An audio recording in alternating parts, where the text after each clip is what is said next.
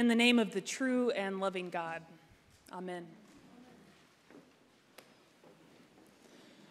Well, it may be a surprise to see me in the pulpit this morning. It's a bit of a surprise for me.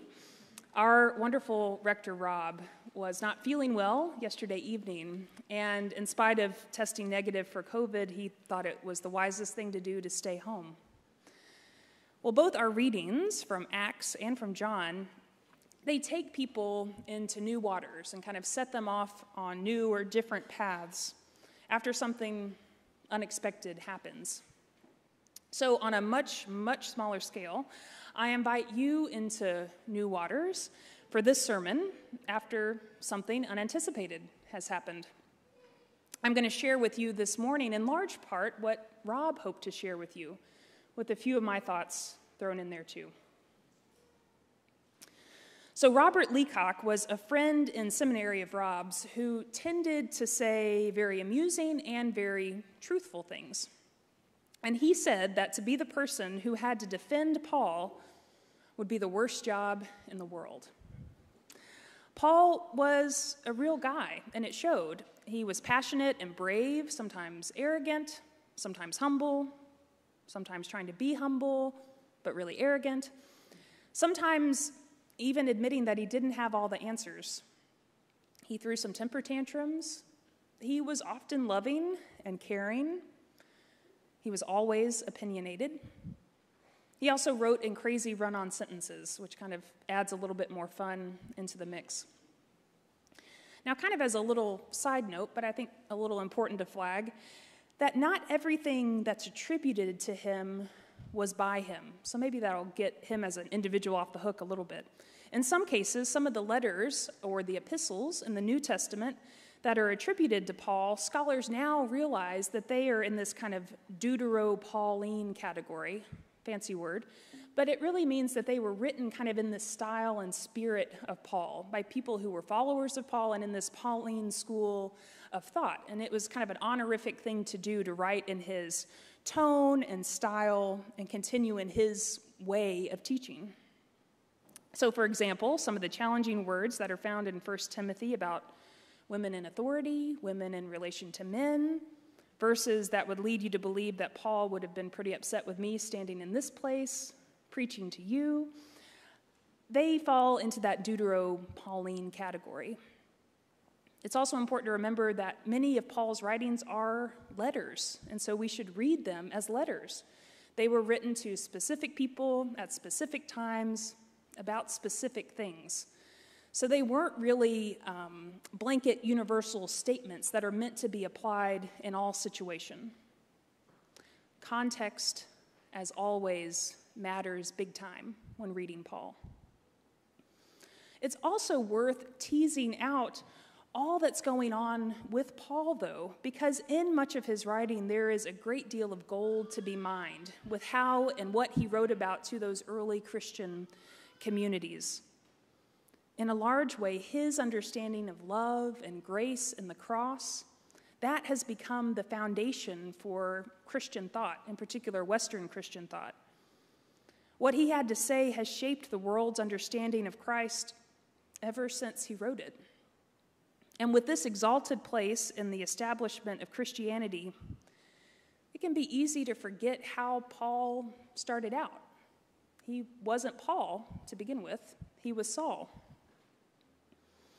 He was a Pharisee, a zealous and a jealous defender of the Jewish faith against this upstart group within Judaism, a group of people who followed a person named Jesus. They weren't yet called Christians.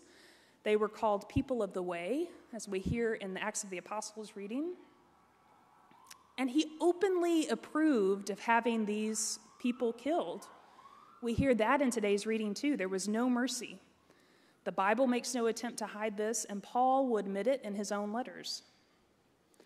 This was all the case up until his conversion experience on the road to Damascus, which we heard just the opening part of in today's Acts of the Apostles reading.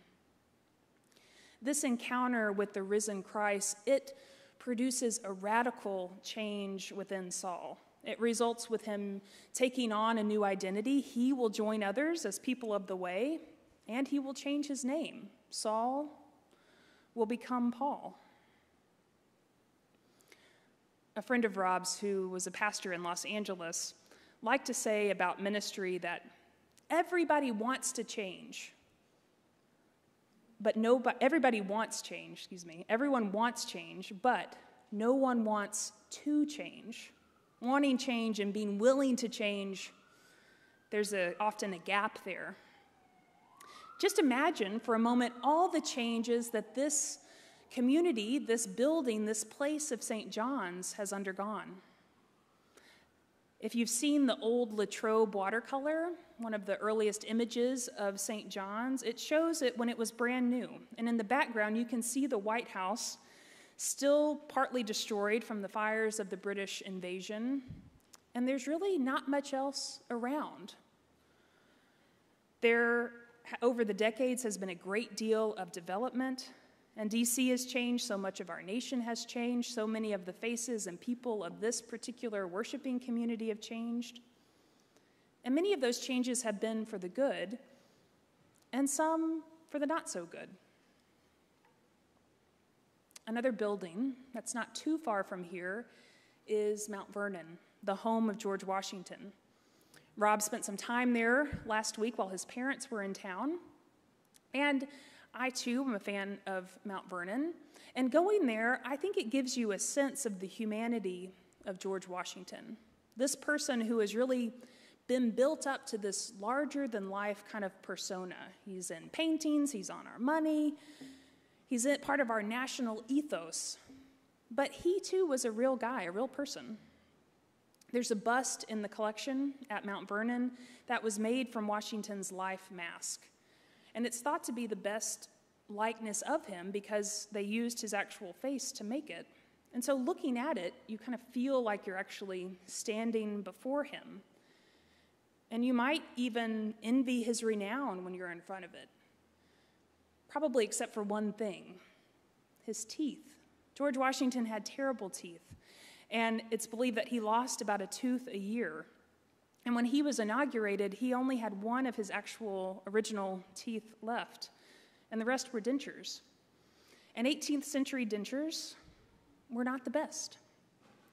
They have a set of these dentures also at Mount Vernon, and they were made from a combination of, mount, of materials horse teeth on the top, teeth from other animals on the bottom, and then there were actually also human teeth in various places as well. They were set in, in metal had wire springs, and they looked pretty horrible. So the most important person in the country had to wear this awful contraption in his mouth. Again, I think that's one example of a way to really ground him and humanize Washington. A visit there also makes it very clear that the privileged life that he and Martha enjoyed would have been completely impossible were it not for the enslaved persons, the hundreds of enslaved persons who served him over the course of his lifetime. Thank God for the ability to change. Now, Washington never had his own kind of road to Damascus moment when it came to slavery that caused him to do a 180 on his views. We as a nation have, of course, made some changes and are in a much different place than we were in the 1790s when it comes to enslaving other humans. And yet, we still have to pray and to work to make sure that some of those changes that have begun continue, because centuries later, we are still not free from slavery's grip on us as a culture and even as individuals. Going back to the story of Paul's conversion. It's a story of hope. When you think about it, there were you'd be hard pressed to find worse candidates to be kind of the face of Christianity than Saul.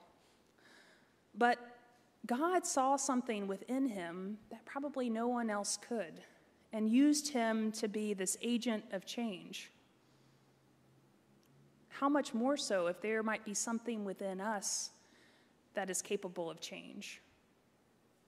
Maybe aspects of our society that are a little more Saul like have the possibility of becoming a little more Paul like, or at least changing. There's often a call for our nation to be a Christian society, and I think that's right, so long as it means for us to not only be merely that in name, but to actually be Christ like, to be loving and just and compassionate and generous. If there was hope for Saul, I think there's hope for us. Think too about that gospel story that we heard. Maybe try to imagine yourselves on the boat or on the beach just as daybreak is coming. That ended up being a morning full of lots of change, too. After the disciples put their net down on the other side, things were different. And it wasn't just measured in the fish that they caught. Peter, in particular, stood on the cusp of change. Up until then, a lot of times when we hear from Peter, he um, is trying to be great, I think, in these very earnest attempts. But it's really this morning on the Sea of Tiberias, on the Sea of Galilee, that he is actually finally starting a journey in which he will become great. And he's moving from being preoccupied with serving his own status to serving others, to feeding Jesus' sheep. I think it's important to remember that both in this story of the disciples on that post resurrection morning and in Saul's case, it's not a change that they just make on their own. They don't manifest enough willpower um, or make the decision all on their own to make this change. It's only after encountering the Lord, the risen Christ, after encountering God, that change really takes root. They listen, they trust, they open themselves up to the holy that's before them. And they don't experience this change alone. They had community around them to help them grow into this emerging way of love that they were seeking to follow. We are the inheritors of the way. We are following them too, seeking, stumbling, supporting one another, doing our best to keep Christ as our center and Christ as our guide. There's this theological perspective that good theology is not so much about adding more and more things on, but it's actually about taking away. In order to get to what's true about God, it's really a matter of stripping away all that's not true, all the extra, so that what you're left with is the really real, Think about how Michelangelo, Michelangelo or another sculptor chips away at the stone until all that's left is this kind of work of art. Maybe that's one of our invitations this morning to strip away all the distractions, the fears, the jealousies, those things that keep us from the love of God, that keep us from being the people that God would have us be. That has been the work of people of faith since the beginning of time, and it's the work that's before us too. So let us walk together and follow Christ. Amen.